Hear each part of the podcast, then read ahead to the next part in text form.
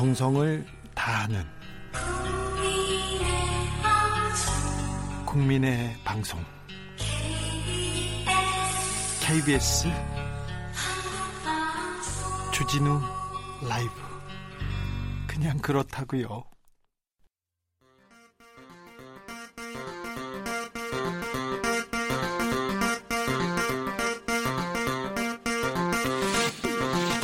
주진우 라이브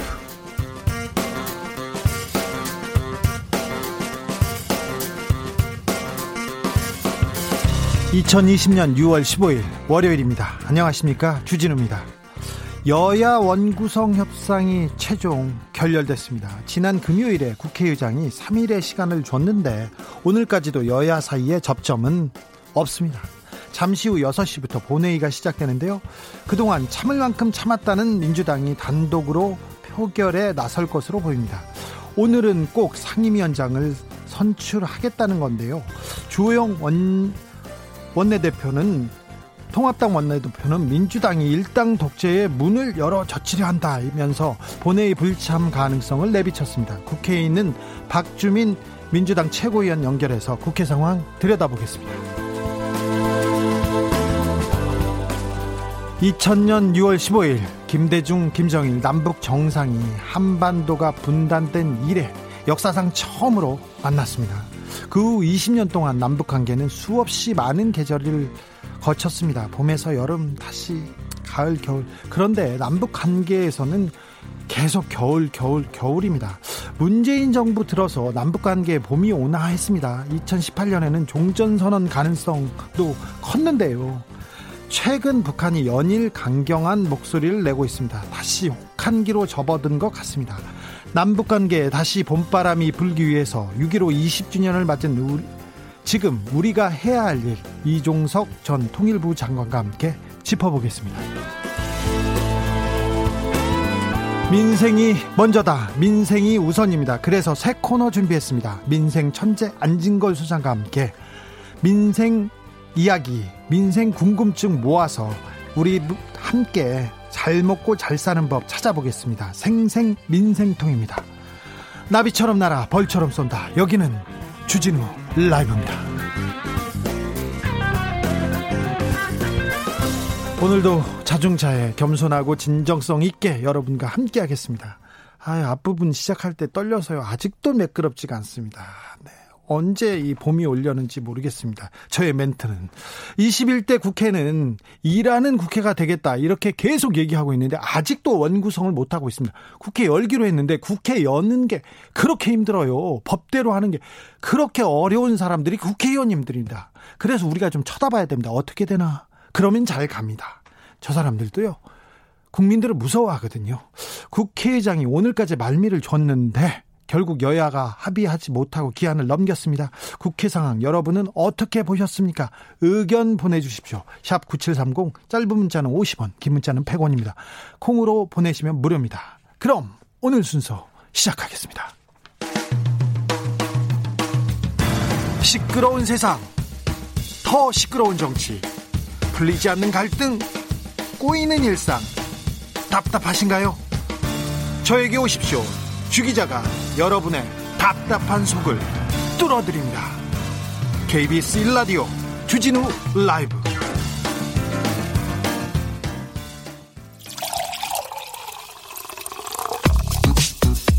진짜 중요한 뉴스만 쭉 뽑아냈습니다. 주 라이브가 뽑은 오늘의 뉴스 주스. 시사인의 에이스 송지혜 기자, 안녕하세요. 네, 안녕하세요. 네, 첫 번째 뉴스 가보겠습니다. 코로나 현황, 아, 걱정입니다. 영시 기준으로 하루 신규 확진자가 서른일곱명으로 늘었습니다. 서른일곱명입니다. 누적 확진자는 일만 이천백이십일명으로 늘었습니다. 네. 어, 신규 확진자 가운데 스물네명이 국내 감염이고, 그리고 열세명이 해외 유입입니다. 수도권, 수도권이 걱정이에요. 어, 경기와 인천이 각 여덟명이고요. 서울이 여섯명이고 수도권에서 그래서 총 스물두명이 확인됐습니다. 예. 나머지 두명은 충남에서 나왔습니다. 네. 경로 파악이 힘든 이른바 깜깜이 환자 때문에 걱정이 큰데요. 치명률이 높은 고령층의 감염 급증도 문제입니다. 그러게요. 고령자들한테서 계속 급증하고 있어요. 방동우 보건복지부 장관이 최근 이 주간 신규 확진, 신규 확진자 중 육십 세 이상 고령자 비율이 약 사십 퍼센트라고 말했습니다. 네. 수도권을 중심으로 고위험군인 고령자의 감염이 증가하고 있다는 겁니다. 아이고, 네. 전 세계의 코로나 확진자도 계속해서 증가하고 있습니다. 꺾이지 않아요, 꺾이지 않아. 우선 중국의 수도 베이징에서 계속 집단 감염이 확산되고 있는데요. 음. 농수산물 도매시장에서 시작되었습니다. 네. 십일 일 첫 확진자가 발생했다고 중국이 밝혔는데 나흘 만에 오십여 명으로 늘었습니다. 베이징시는 비상시기 진입을 선포했고요. 미국 상황도 심상치 않습니다. 미국에서는 유월 십삼일 이만 칠천 명의 신규 확진자가 발생했는데 어제 하루만 이만 오천여 명이 추가됐습니다. 이만 명대입니다. 이십이 개 주에서 확진자가 증가세를 보입니다. 네. 아무래도 전국적으로 벌어진 시위 사태가 영향을 준 것으로 보입니다. 네. 미국에 이어서 전 세계에서 확진자가 두 번째로 많은 브라질도 최근 상황이 많이 악화되고 있습니다. 브라질의 확진자가 폭발적으로 늘어나고 있어요. 지난 구일부터 사흘간 하루 신규 확진자인데 이게 삼만 명을 넘어서고 있습니다. 삼만 명. 네, 코로나십구 전 세계 확진자는 칠백구십팔만 명, 사망자도 사십삼만 명을 넘어섰습니다. 백신이나 치료제 개발이 요원한 상황에서 이 차 대유행이 발생할 우려가 커지고 있습니다. 아이고. 코로나 상황이 좋아질 기미가 없습니다. 아, 계속해서 긴장해야 됩니다. 긴장하고요. 손 잘 씻고 사회적 거리두기 계속 유지해야 됩니다. 남북관계가 악화되고 있습니다. 그런데 오늘 육 일오 남북공동선언 이십 주년을 맞았습니다. 이천 년 유월 십오일 기억하시는 분들 많으실 겁니다. 예. 당시 김대중 대통령과 김정일 북한 국방위원장이 공동선언을 채택했는데요. 예? 남북관계에서 획기적인 사건이었습니다. 남북관계는 우여곡절을 계속 겪고 있는데 이천십팔 년 사월과 구월에 있었던 남북 정상회담으로 상당한 진전을 이뤄냈습니다. 그러게요. 그러나 남북관계는 이천십구 년 이월 하노이 북미 정상회담이 결렬되면서 악화일로를 걸었습니다. 최근에는 북한이 대북 전단 문제를 이유로 과격한 대남 비난 공세를 재개하고 있는데 오늘 오전에도 북한 노동신문은 보복 행동이 계속될 것이라고 정세론 해설을 실었습니다.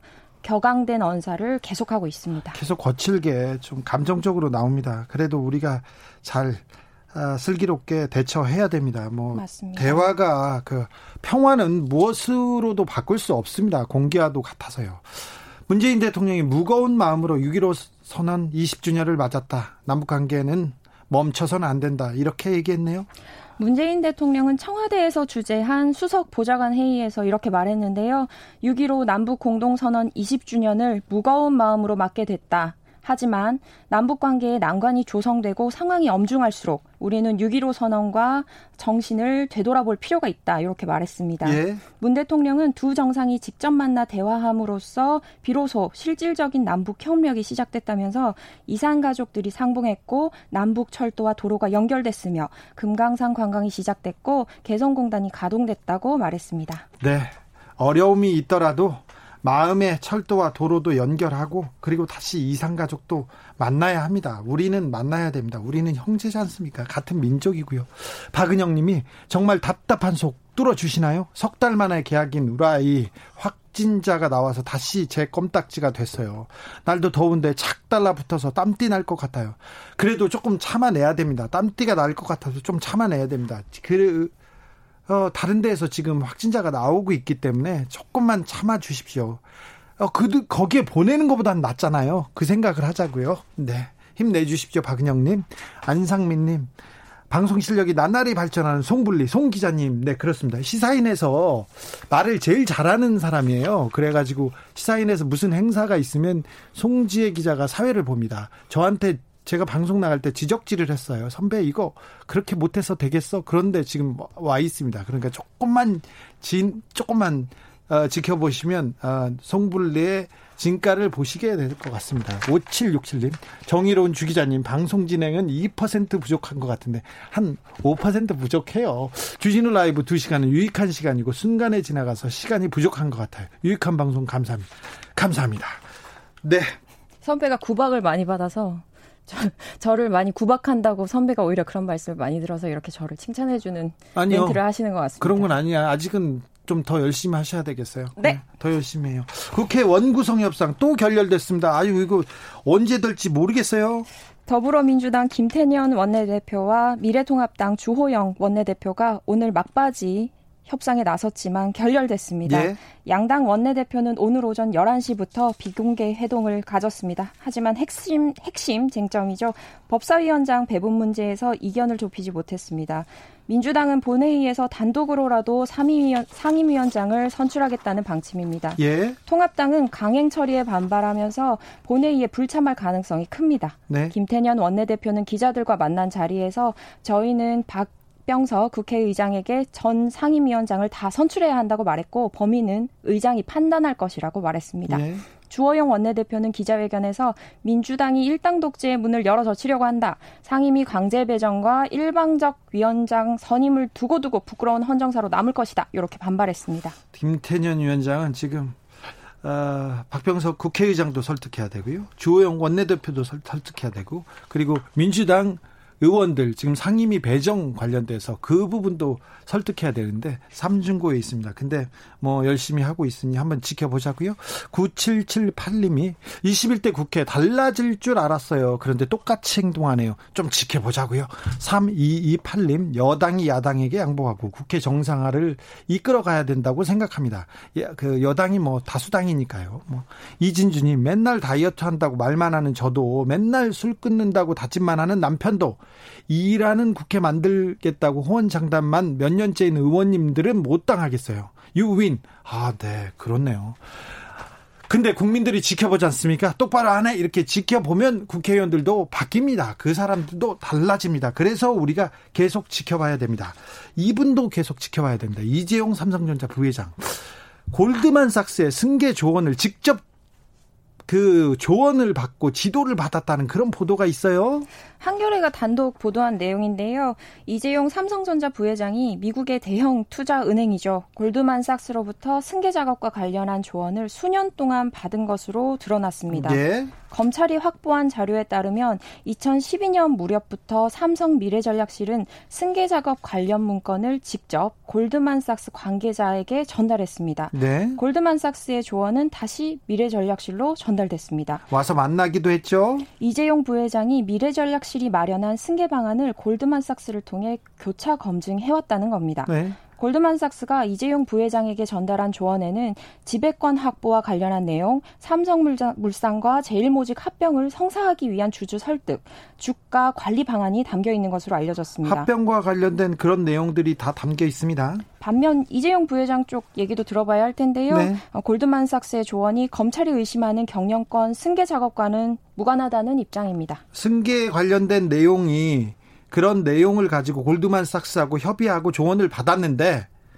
조언을 받았는데 그 경영권 승계하고는 전혀 관계가 없다. 경영권 승계와 관련된 조언을 받았는데 경영권 승계와는 무관하다. 이게 삼성 측의 얘기입니다.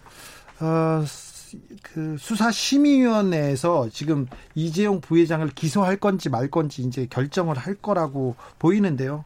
강제사항은 아닙니다. 그런데 양창수 수사심의위원장이 삼성 관련해서 무죄 판결한 판사입니다. 근데 얼마 전에 어, 이거 그 집안을 이렇게 따, 따져봤더니 처남은 삼성 서울병원장이세요.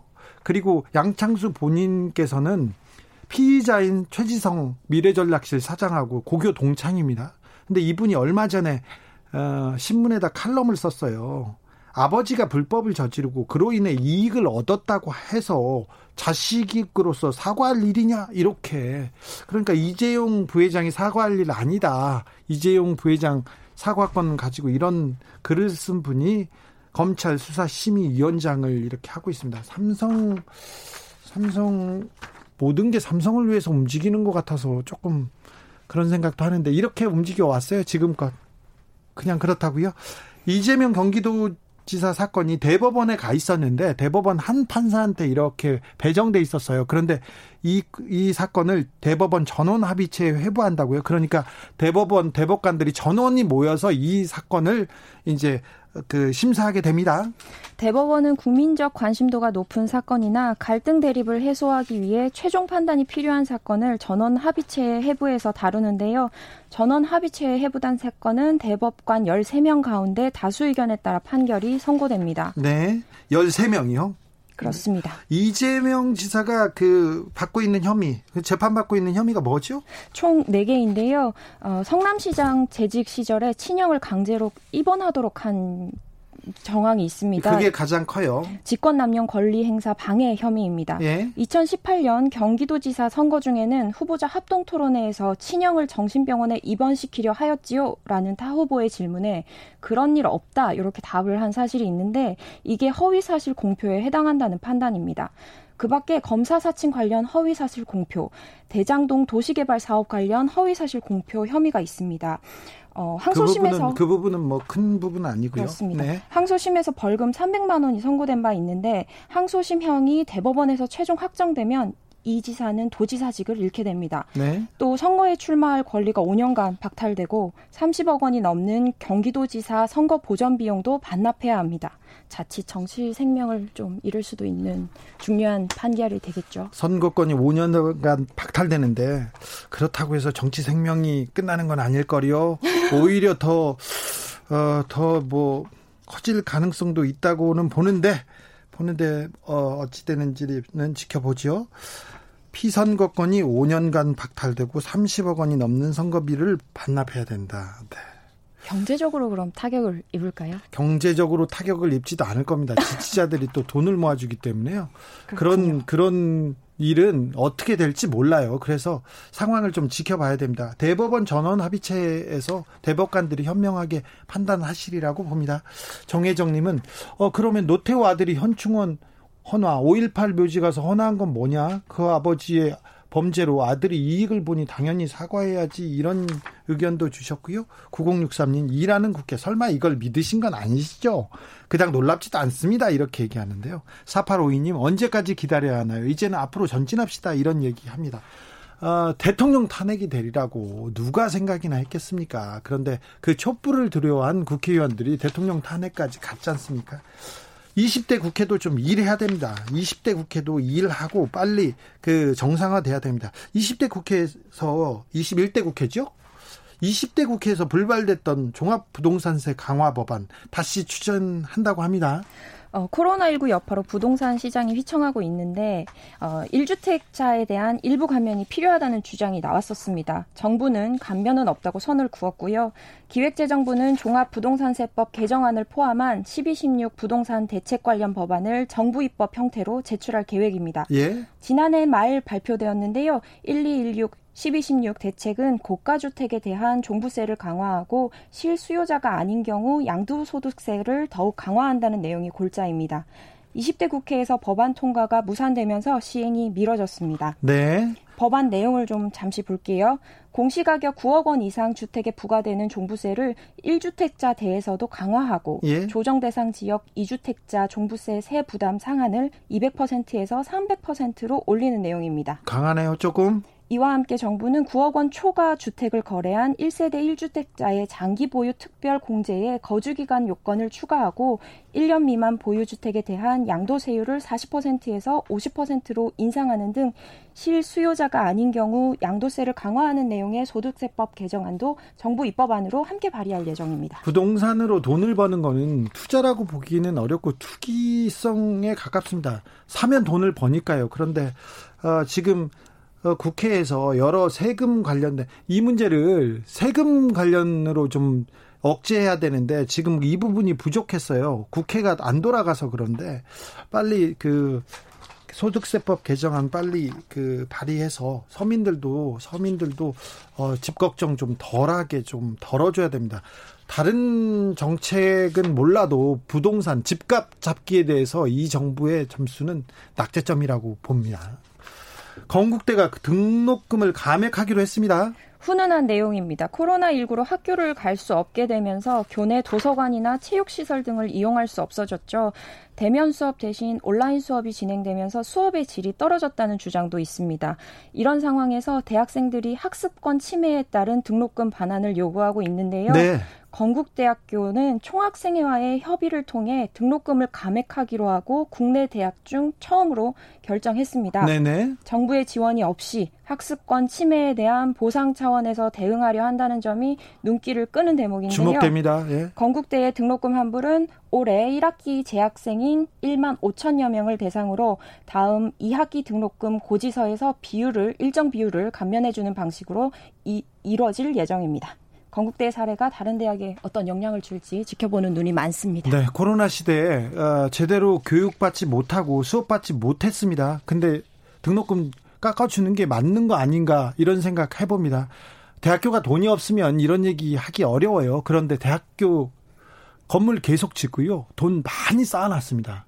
통장에도 많고요. 재단에도 많고요. 그래서 이럴 때는 학생들과 고통을 분담하는 게 어, 맞는 것 같습니다. 이게 맞는 말이지만 만, 말이 맞다고 그렇게 되지는 않거든요. 그래서 건국대에서 등록금 감액을 총학생회하고 협의한다는 것은 좀 반가운 소식 아닌가 합니다. 트럼프 대통령 건강 이상설이 또 제기됐습니다. 좀 의미가 있나요? 도널드 트럼프 미국 대통령이 육군 사관학교인 웨스트포인트 졸업식을 찾았는데요. 네. 몸이 불편한 듯한 모습을 잇따라 보였습니다. 아니, 그런 뉴스는 많고요. 그분 행동이 좀 과장되기 때문에 좀 부자연스러워 보여요. 근데 그런 얘기는 많았는데 이번엔 조금 건강 이상하다고 볼만한 그런 정황이 있습니까? 뭐 물컵을 이렇게 들어 올리는데 왼손으로 음. 혼, 오른손으로 혼자 이 들지를 못해서 왼손으로 거둔다든지 경사가 완만한 계단을 가는데 엉금엉금 주춤주춤 가는, 간다든지 이런 것들이 사실 미국 사, 미국 시민들에게는 트럼프가 괜찮지 않다, 트럼프가 아프다 이런 해시태그를 통해서 정세에 뭐랄까요 조금 더 어, 미국 정세에 별로 좋지 않은 영향을 보여주는 거죠. 지도자에 네. 대한 어떤 건강 이상설 그래서 얘기가 되는 거죠. 네, 지금 나이가 고령이니까 좀 우리 지도자로 맞지 않다 이런 이렇게 이용하는 사람도 있겠군요. 그렇습니다. 일각에서는 트럼프 대통령이 과거에도 두 손을 이용해서 물을 마시던 장면을 이렇게 찾아내면서 뇌졸중이나 파킨슨병 등을 앓고 있는 것 아니냐는 이런 의혹도 제기하고 있습니다. 네, 트럼프 대통령이 현재 칠십사 세입니다. 그래서 이런 얘기가 계속 나오는 것 같은데 대선 과정에서 나오는 것 같은데 건강이 어떤지는 우리나라에서도 굉장히 중요한 내용이니까 조금 살펴보겠습니다. 어, 여기까지 할까요? 주스 송지혜 기자 함께했습니다. 감사합니다. 고맙습니다. 김용우님, 우와 건국대 출신인데 우리 학교에 대해서 이렇게 좋은 뉴스는 처음 봤네요. 이십 년 만에 뿌듯하네요. 네, 그러게요. 오일칠육 님, 협의해서 상임위원장 나누는 것이 좋은 방안이나 그런데 불가하면 원칙대로 추진해야죠. 국민이 선택한 대로요. 네, 공인구이팔 님은 국회의장이 소심남 같습니다. 야당 눈치만 보고 있네요.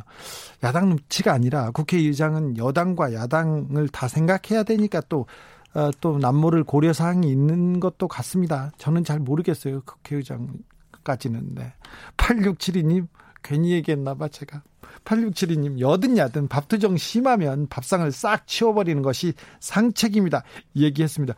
아, 오늘은 뭐 결론을 낼 것 같습니다. 그러니까 아, 여러분이 마지막까지 조금 그 국회를 응원해 주시고 국회의원들 일하라고 기원해 주시면 아마 잘할 것 같습니다. 그래, 지켜보시자고요. 교통정보센터로 가겠습니다. 임초희 씨. 주진우 라이브.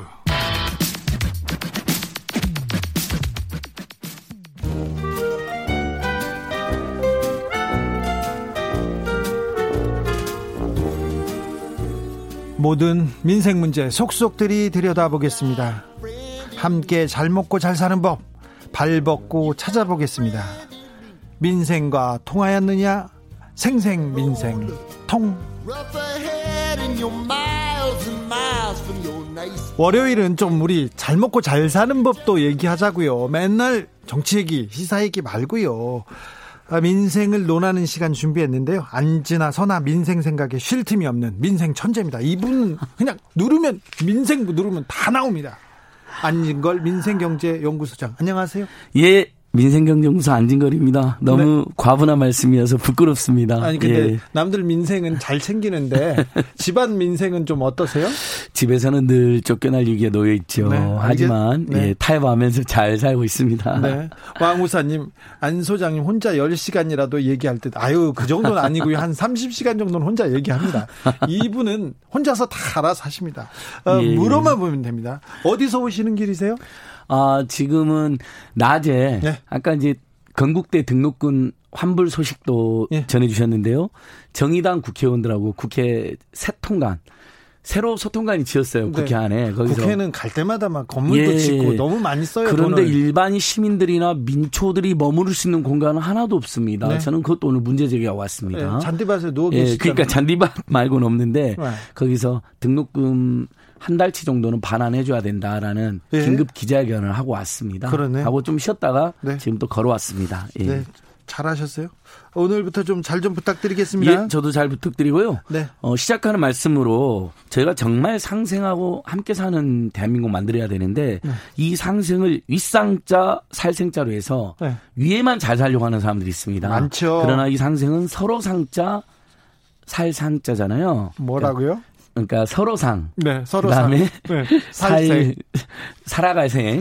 그래서 안진걸 소장이 누르면 다 나오는데 한자에 좀 약하다는 거 오늘 말씀드리고 시작하겠습니다. 예, 서로 함께 잘 사는 대한민국에서 지혜를 모아보겠습니다. 네, 그러시죠. 지혜를 모아 주십시오. 오늘 첫 번째 소식 부탁드립니다. 예, 지난주 목요일 날이었는데요. 아마 이것은 이제 민생경제연구소 활동 때문에 널리 알려졌는데 그 조선일보가 최근에 애국 보도를 가짜뉴스를 많이 한다는 비평을 많이 받습니다. 언론 전문가로부터요. 어떤 뉴스였나요? 저희는 이제 그 아마 이제 청취자들께서도 정의기억연대 사태에 대해서 여러 의견이 있으실 거예요. 예? 비판도 하실 거고 특히 그런 중요한 일을 하는 단체가 회계를 제대로 관리하지 못했다라는 지적은 아주 뼈아프고 네네. 저희들도 그런 부분은 반드시 개선이 돼야 한다고 생각하는데 시대가 달라졌으니 예, 개선해야죠. 그런 정당한 지적을 넘어서 마치 윤미향 당선자가 김복동 장학금을 빼돌려서 자기 딸 장학금으로 줬다. 예, 등록금에 썼다든지 예. 그다음에 뭐 청와대가 어, 청와대 한 비서관이 와이프가 배우자가 정의영대 사무총장인데 네. 그 불똥이 뜰까봐 서둘러서 사표를 썼다든지 그건 아니에요. 그 예. 분이 좀 몸이 편찮으셨어요. 네. 그 전화 한 통이면 다 확인될 수 있는 내용들. 그다음에 마춘명 씨가 할머니들은 배고픈데 외면하더니 현금 다섯 채 현금으로 집을 다섯 채나 산 것처럼 보도했다든지 그러니까 그렇죠. 이런 보도들은 예를 들면 정당한 비판의 의도마저도 희석시키는 굉장한 애국 보도인데 최근에는 예. 그, 그 정의연 관련 분이 돌아가셨는데 그게 또 의문사다 아니면 타살 의혹이 아, 있다고 하면서 그러니까요. 네. 예전에 독재정권 시절에 오히려 타살이나 의문사에 관여했던 사람들이 오히려 그렇게 가짜뉴스를 퍼뜨리는 형국인데 어, 저는 청취자들께 이렇게 말씀드리고 싶습니다. 그러니까 가짜뉴스는 정당한 비판마저도 그 의도를 훼손시키는 굉장히 여론 왜곡시키는 범죄적 행위다. 네. 근데 저희는 민생경제연구소가 왜 고발하게 됐냐면 네. 그전에 조선일보 방실과 총수들의 여러 가지 불법이나 비리 혐의들이 있었습니다. 네. 갑질 문제도 있었고 예. 배임이나 횡령 의혹도 있어서 제가 고발을 해놨는데 검찰이 제대로 수사를 하지 않아요. 아직도 안 움직이고 예, 있어요? 이 년, 일 년 됐는데 제가 대표적으로 나경원 전 의원을 열두 번 연속 고발했는데 검찰이 제대로 수사하지 않아서 문제가 됐고요. 또 조선일보를 네 번 연속 고발한 걸 수사를 하지 않아서 문제가 됐습니다. 그런데 현장에서 이게 큰 화제가 됐던 게 아마 청취자들께서도 아시, 보신 분들 있는데 현장에 조선일보 간부 기자가 나와가지고 이렇게 기자회견장에 기자들 같이 있는 게 아니라 뒤에 이렇게 시시껄렁하게 앉아있고 몸을 이렇게 기대고 팔짱 끼고 있다가 네. 왜 민생경제연구소가 얘로 왔냐는 식으로 이제 시비를 건 거예요. 네. 그래서 아니, 저희는 계속 그 재벌들의 행태를 조선일보가 따라하고 재벌들의 잘못을 비유하고 심지어 최근에 총수 일가들의 여러 불법 비리 혐의도 있는데 네. 그걸 고발하는데 수사도 안 하고 있어서 속상했는데 최근에 가짜뉴스까지 앞장서는 것 같아서 그 조선일보라고 하는 대재벌 언론그룹에 대한 감시 차원에서 민생경제 살리기에 도움이 안 되는 여러 보도도 남발하니까 고발해야 됐다고 이야기하니까 딴소리하지 말라고 또 갑자기 이야기하는 거 기자가 질문해놓고 네. 근데 거기 현장에 있던 모든 기자들이나 시민사회단체나 경찰들마저도 이 사람 기자인지를 몰랐어요. 예. 극우 건달 또는 극우 유튜브, 유튜브인 줄 알았어요. 예. 일방주 십 일을 거는데 예. 알고 봤더니 조선일보 간부 기자여가지고. 예. 그, 그 기자 이름 누구예요? 장상진 기자님이라는 아이고, 분인데. 네. 아, 그, 그 사람. 예. 간부예요. 벌써 간부 예, 됐어? 무슨 팀장하고 계시더라고요. 근데 저도 깜짝 놀랐습니다. 그래서 저는 오늘 이 자리에서 뭐 길게 이야기할 건 아니고 어, 유튜브라든지 포털에서 검색해보면 그 동영상이 다 떠있거든요. 그래서 저는 청취자들께서 그걸 보시고 시, 시비를 걸, 누가 잘했고 잘못했는지 한번 판정을 해주시면 좋을 것 같아요. 아니 그런데 조선일보 얘기, 장상진 기자 얘기를 여기서 하는 이유가 자 조선일보 고발하고 민생하고 예. 무슨 상관이 있습니까? 그러니까 그래서 바로 그 부분 때문입니다. 예를 들면 최근에 이제 주택 임대차 보호법 개정이 큰 이슈로 떠오르고 있고요. 또 재벌 개혁이나 경제 민주화처럼 함께 사는 대한민국을 만들려고 하는 여러 가지 좋은 정책이 추진되면 네. 사사건건 조선일보에서 그것들을 방해하고 왜곡하는 일들이 많았습니다. 그렇네요. 그러니까 아주 소수 기득권 세력들을 비호하는 입장을 취하고 어느덧 조선일보도 대재벌처럼 총수일가들의 뭐 삼 세 경영, 이제 사 세 경영 막 이런 식으로 기득권의 머리가 있고, 돼서 예. 기득권을 지키고 있죠. 거기다가 뭐 일감 몰아주기니 배임 횡령이니 재벌 총수라는 범죄들, 네. 갑질 이런 게 반복되고 있어서 예. 저희가 당연히 민생 경제를 살리기 위해서도 민생 경제 살리는 정책을 반대하는 이런 집단에 대한 감시를 하고 있었던 거고 아. 그 차원에서 고발해야 됐는데 어, 검찰이 제대로 수사를 하지 않아서 저희는 네. 이번에는 다섯 번째 고발은 경찰에 고발하게 되었던 것입니다. 아, 그렇습니다. 고발을 하셨어요? 예. 아, 민생경... 지난주 목요일 날 고발했고요. 예. 거기서 벌어진 그 기자의 어떤 여러 가지 오만불선한 행태 때문에 큰 화제가 됐는데 아무튼 저는 청취자들께서 그 동영상을 보시고 네. 누가 잘못했는지 네. 어, 객관적으로 판단해 주실 것을 이 자리에서 당부드려 봅니다. 아, 네. 조선일보에 대한 관심을 민생경제연구소가 갖게 된 어, 얘기를 설명은 좀 설득력이 있네요. 네, 그런데 장상진 기자가 와서 와서 그 뭐지 안진걸 소장을 좀 응원하고 갔다고 저는 그렇게 생각되네요. 네. 그러니까 화제가 되어가지고 오히려 널리 알려진 기회가 됐는데 네. 저는 그 언론 개혁이 왜 중요한지 이렇게 다시 한번 국민들께 확인되는 어, 역설적인 계기가 됐다고 생각해 봅니다. 네, 아까 네. 바, 대학 등록금 반환 얘기를 조금 했는데 예. 이 부분 이 부분 굉장히 관심이 많을 것 관심 같아요. 많습니다. 그 사실 코로나 때문에 이번 학기가 거의 열리지 않았어요. 물론 온라인 교육도 하고 다른 수업이 있었으나 그래도 아이고 그 등록금이 워낙 비싸지 않습니까? 그래도 예. 좀 남겨줘야죠. 내줘야죠. 맞습니다. 오늘 이제 본격적인 민생 이야기 들어가는데요. 네? 소품도 가지고 왔습니다. 네. 우리 이제 유튜브에 이렇게 나오실 것 같아요. 네? 이렇게 나오죠 지금. 제가 들고 예, 있겠습니다. 선생님. 예, 그 방금 전에 이제 국회 소통관에서 기자회견하고 내용인데요. 코로나 자, 재난 위기 대학생 예. 등록금 반환에 정부, 국회, 대학은 책임 있게 나서라. 맞습니다. 네. 제가 상지대학교에서 초빙 교수로 강의를 해봐서 아는데요. 이번 학기는 학생들 입장에서는 망했다 해도 과언이 아닙니다. 왜냐면요. 교수도 만나지 못하고 동료하고도 못 만나고 선후배도 못 만나고 학회 활동도 못하고 도서관도 못하고 동아리도 못 갑니다. 네. 이게 무슨 대학생활입니까? 네. 온라인 강의만 듣고 있을 뿐이고요. 그다음에 어, 학생들이 학교 안팎에서 누리는 모든 그런 대학생활의 이점들이 있지 않습니까? 그 네. 모든 걸 못 누리고 있습니다. 네. 그래서 전부 다 온라인 수업만 하고 있는데 학생들 등록금을 모두 받는 것은 부당한 처사도 저는 교수로서도 그렇게 지금 동참을 하고 있고요. 예? 어, 실제 저는 학생 너무 미안해가지고 보통 이제 수업 끝나면 한 달에 한 번 정도는 학생들이랑 밥을 먹으면서 이제 뒷이야기를 하는데. 아, 그러세요? 예, 밥도 못 사주니까 제가 한 번은 오천 원짜리, 한 번은 만 원짜리 특별 장학 쿠폰을 보내줬습니다. 아, 그래요? 예, 학생들이 너무 좋아해요. 민생 챙기시네. 예, 그러니까 우리 학생들 미안해가지고요. 자, 그러면 지금 현재 수도권이라든지 이런 주요 사립대학들이 등록금 얼마를 내냐면 팔백만 원, 천만 원을 냈습니다. 그러니까 한 학기는 사백만 원에서 오백만 원을 냈는데. 사백만 원, 오백만 원 내요? 예, 예. 평균 좀 이상이니까요. 수도권 예? 중심으로 이야기하면. 근데 이분들은 지금 예를 들면 신입생들은요, 입학금도 냈는데 예. 입학식 같은 거 아무것도 안 했잖아요. 예. 입학금은 최소한 백 퍼센트 돌려줘야 됩니다. 그렇죠. 문재인 정부 들어서서 국공립 때는 입학금이 폐지가 됐어요. 예. 사립 때는 이제 순차적으로 폐지되고 있는데 그래도 이번에 오십만 원 안팎 냈거든요. 네. 그다음에 이공계 예체능계 실험 실습비 있죠. 온라인에서 실험 실습 어떻게 합니까? 안, 안 하죠. 네. 요 두 개는 백 퍼센트 돌려달라는 게 저희, 저희들 요구고요. 합리적인 요구고요. 무리한 요구도 아니네요. 맞습니다. 이건 왜냐하면 실제 사용이 안 됐으니까.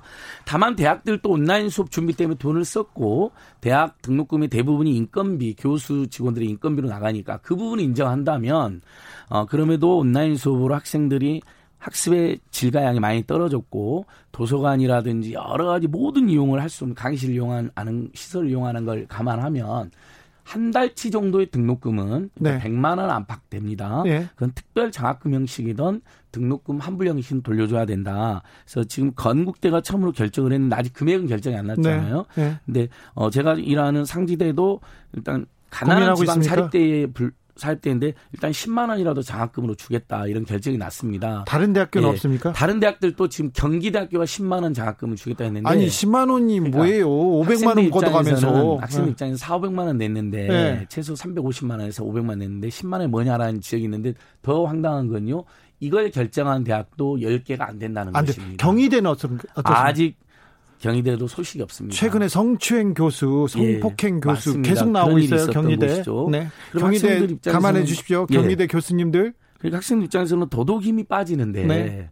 정말 저는 정부가 예를 들면 정부가 오십 퍼센트 내고 대학이 오십 퍼센트 내는 매칭 방식을 쓰던 네. 그래서 좀 형편 있는 대학들은 칠십 퍼센트 내고 정부 삼십 퍼센트 내고 지방의 어려운 사립대학은 정부가 칠십 퍼센트 내고 사립대학이 삼십 퍼센트 내는 매칭 그래. 방식으로라도 환불해 줘야 된다. 우리 안진걸 소장이 대학이 부자가 아니면 이런 얘기도 안 했을 거예요. 아, 그럼요. 지금 현재, 아까 이제 대학마다 많이 쌓아놓으셨다고 우리 주 기자님 말씀하시는 실제 그렇습니다. 지금 전국의 어, 사립대학들이 쌓아놓은 적립금은 십조 안팎에 이르고 있습니다. 십조? 예, 엄청난 돈을 쌓아놓고 있습니다. 교육이 언젠가는 봉사고, 시, 그, 시민에 대한 봉사라고 이렇게 얘기하는데, 교육처럼 쉽게, 그리고 정확하게 돈 버는 데가 없어요. 예, 맞습니다. 그리고, 어, 기업에서도 받죠. 정부에서 또 지원금 받죠. 그리고 등록금 계속 계속 들어오죠. 예. 엄청나게 안정된 사업입니다. 그다음 동문들도 많, 그다음 사회 여러 선생님들도 기부를 또 많이 합니다. 네. 그러니까 만약에 이번에 등록금 환불해서 재정이 좀 어려워지겠죠. 네. 하지만 그렇게 사회적 책임을 다하는 모습을 보면 또 동문들이라든지 지역 주민들 중에 돈을 많이 버는 분들이 또 기부도 합니다. 그래요. 근데 그동안 투명한 경영도 안 하고 사학비리도 심했고 그다음에 사회적 책임도 다 하지 않으니까 다른 나라에 비해서 우리나라 대학들의 기부금이 작은 이유거든요. 그런데 네. 대학들이 그런 거 개선하면 기부도 더 늘어나는 계기가 될 수 있거든요. 그래서 조영숙님은 네. 다음 학기 등록금 벌겠다고 햄버거 가게에서 손에 습진 생기면서 일하는 딸에게 감사한 소식입니다. 예, 맞습니다. 건대 화이팅. 예. 다른 대학에게도 단비가 내리길. 그럼요. 건대 화이팅입니다. 그리고 지금은 또 하나 절박한 게 학생들이 알바가 줄어들어 버렸습니다.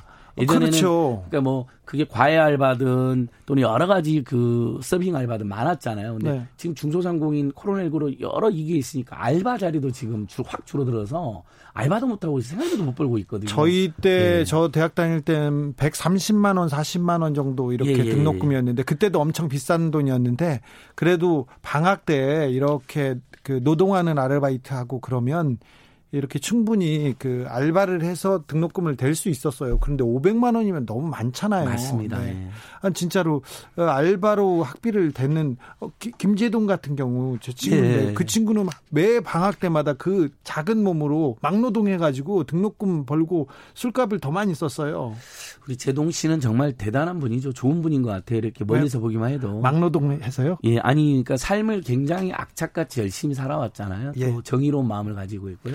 네. 육칠이구 님 이제 퇴근하면서 듣기 시작했습니다. 대학생 등록금 문제를 얘기하시는 것 같은데 학교들의 기숙사비도 전혀 되돌려줄 생각을 안 한답니다. 예. 한 학기 중에 하루도 들어가지 않았는데 학교를 갈 수도 없었는데 안 돌려주는 이런 행위는 칼만 안 들었지 강도인 것 같습니다. 강도네요. 맞습니다. 일부 대학들은 이제 기숙사 자체를 못 들어갔잖아요. 예. 코로나십구 때문에. 그래서 환불을 해줬는데 예. 아직 지금 일종의 제보처럼 해주신 거기 때문에 네. 민생경제연구소 그리고 저희들이 이제 소속해 있는 단체 중에 반값 등록금 국민본부라는 곳이 있거든요. 네. 또 참여연대 민생희망본부랑 연계해서 기숙사비를 안 돌려준 곳이 있다면 환불을 강력하게 촉구하도록 하겠습니다. 그런 학교가 네. 어디 있는지 알려주십시오. 적어도 저희가 출석은 부르겠습니다. 맞습니다. 예. 풀피리님 시간 강사가 많은데 이분들에게 월급을 주지 않을 텐데. 안 낼 텐데 저, 전, 등록금 전액은 아니더라도 절반 이상은 돌려줘야죠. 근데 시간 강사님들, 강사분들은 월급 안 줍니까? 아닙니다. 지금 급여는 받고는 있죠. 온라인 수업을 하고 있으니까. 아, 수업을 강사들하고 하니까. 교수들은 또 어떤 고충을 겪고 있냐면요. 갑자기 대학들이 온라인 수업을 해라고 강의를 찍어서 올려라는 거예요. 근데 네. 강의실 가서 하는 강의하고 강의를 찍어서 올리면 굉장히 품이 많이 들잖아요. 네. 이제 누가 찍어줘야 돼요. 네.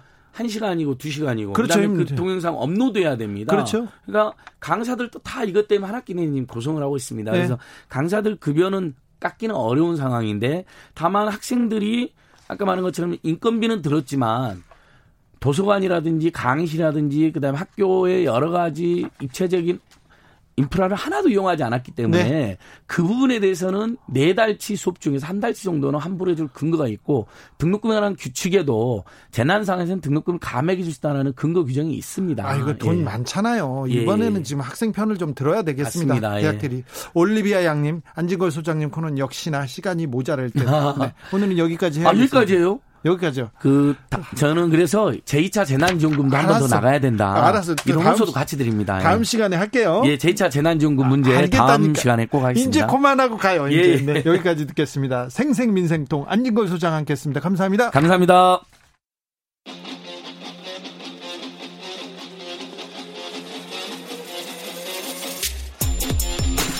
진짜가 나타났다. 악마 기자 주 기자가 전해주는. 지옥에서 온 시사 주진우 라이브.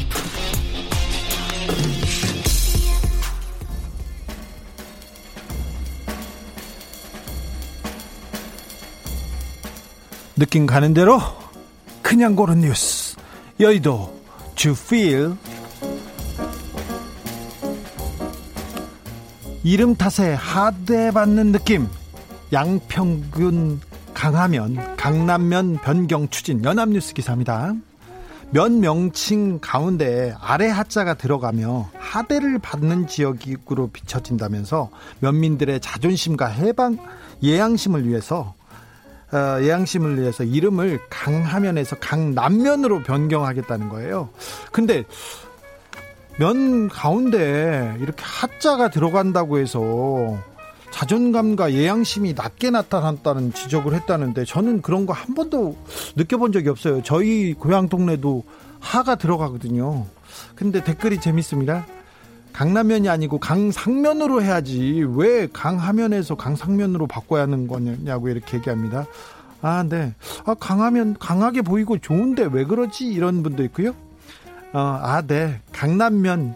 청담님 만들지 그러셨어요? 이런 얘기했습니다. 그리고 그러면 상계동, 중계동, 하계동 주민들은 어떻게 되는 건가요? 이렇게 물어보고요. 아, 면으로 저희가 추천할게요.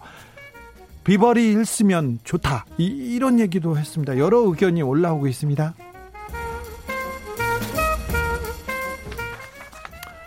현대차 협력업체에서 근로자 사망, 코나 팰리세이드 생산 차질 우려, 조선비즈 기사입니다. 사람이 죽었는데 자동차 걱정입니다. 조선일보는 좀 원래 그랬습니다. 아니요. 월, 언론이 다 그랬습니다.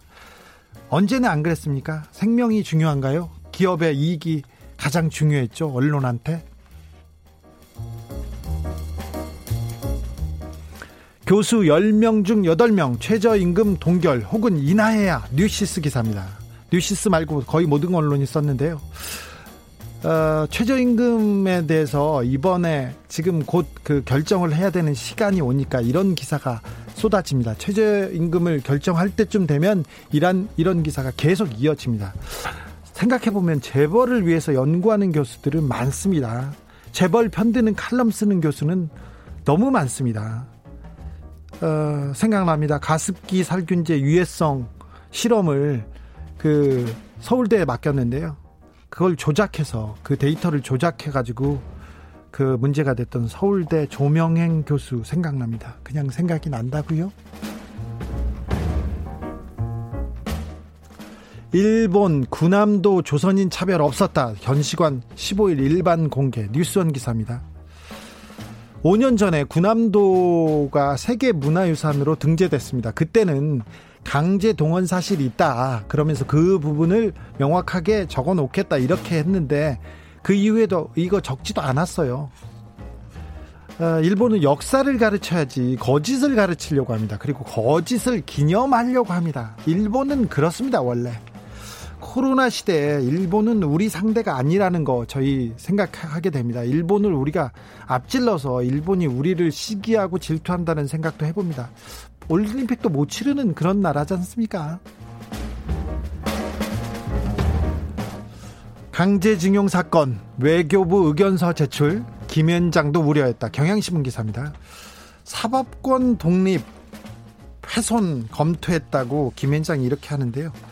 저는 이 생각하면서 아, 강제징용 사건, 그러니까 일본을 위해서 우리 판사님들, 대법원장님, 청와대, 그리고 외교부 장관들, 외교관들 다 모여서 다 모여서 법을, 재판을 이렇게 조작하려고 했습니다. 사법농단이죠.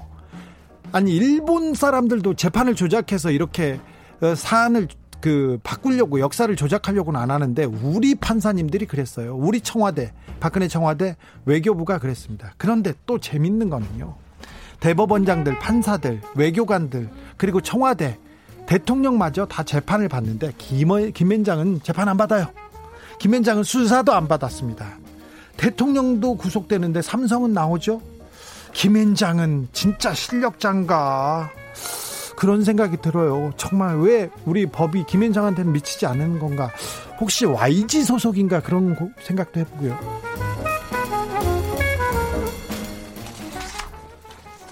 아, 제가 느낌대로 고르는데 잘 고르고 있는지는 지금 걱정되네요. 갑자기 이불킥 장면 계속 떠올리는 성격이면 치매 위험 높다고 뉴스원 기사입니다. 아, 저도 이런 생각 많이 해. 지금 고르면서도 아이고 집에 가서 이불킥 하지 않을까. 영국 연구진이 사 년간 추적 연구를 했는데요, 부정적 사고방식 가진 사람이 인지 능력이 저하돼가지고 치매 위험이 높다고 합니다. 그러니까 아, 스트레스 받으면 모든 만병의 근원이라고 하지 않습니까? 근데 이 기사를 보다가 그러면 화나는 일이 있었으면 바로 바로 눈앞에서 화를 내, 내라는 말인가, 내지 말라는 말인가. 아무튼 꽁하고 있다가 뒤늦게 화내는 스타일, 뒤늦게 삐지는 스타일이 건강에 특별히 안 좋다는 연구 결과가 나왔다는 거 알려드립니다. 안철수 정부 요청하면 대북 특사 가겠다 이렇게 했습니다. 국민일보 기사인데요, 어, 댓글이 많이 들렸는데, 정부가 요청하면 영, 요청해야 갑니다. 근데 요청 잘 모르겠고요. 일단 달려서 가면 안 됩니다. 달려서 가면 안 됩니다. 아, 그래, 댓글을 다 전해줄 수도 없고 할 수도 없고 그냥 그렇다고요.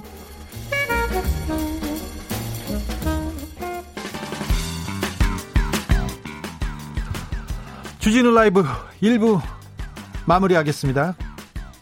페퍼톤스의 러너스 하이 잠시 들, 들어올게요. 듣고 올게요. 기다려, 지금 내가 너의 곁으로 뛰어가고 있어. 얼음처럼 차가운 바람 얼굴을 때리지만 머리 위에. 조병수님이 저도 보내주시면 갈 의향이 있는데 어, 대북 특사로 가겠다는 분들이 많아서 어, 통일이 어, 눈앞에 다가올 것 같습니다.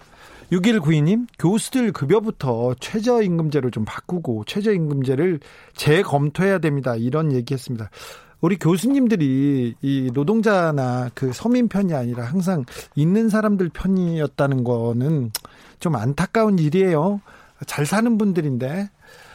더불어민주당이 이십일 대 국회 전반기 여섯 개 상임위원장 후보자를 내정했다는 소식이 들려옵니다. 일단 여섯 개 상임위만 내정했습니다. 법사위원장은 사선의 윤호 정무원이고요, 재정위원장은, 기획재정위원장은 삼선의 윤우덕, 외교통일위원장은 오선의 송영길, 국방위원장은 삼선 민홍철, 산업, 어, 산업위원장은 누구였죠? 산업위원장은 삼선의 이하경입니다. 네, 자세한 소식은 여섯 시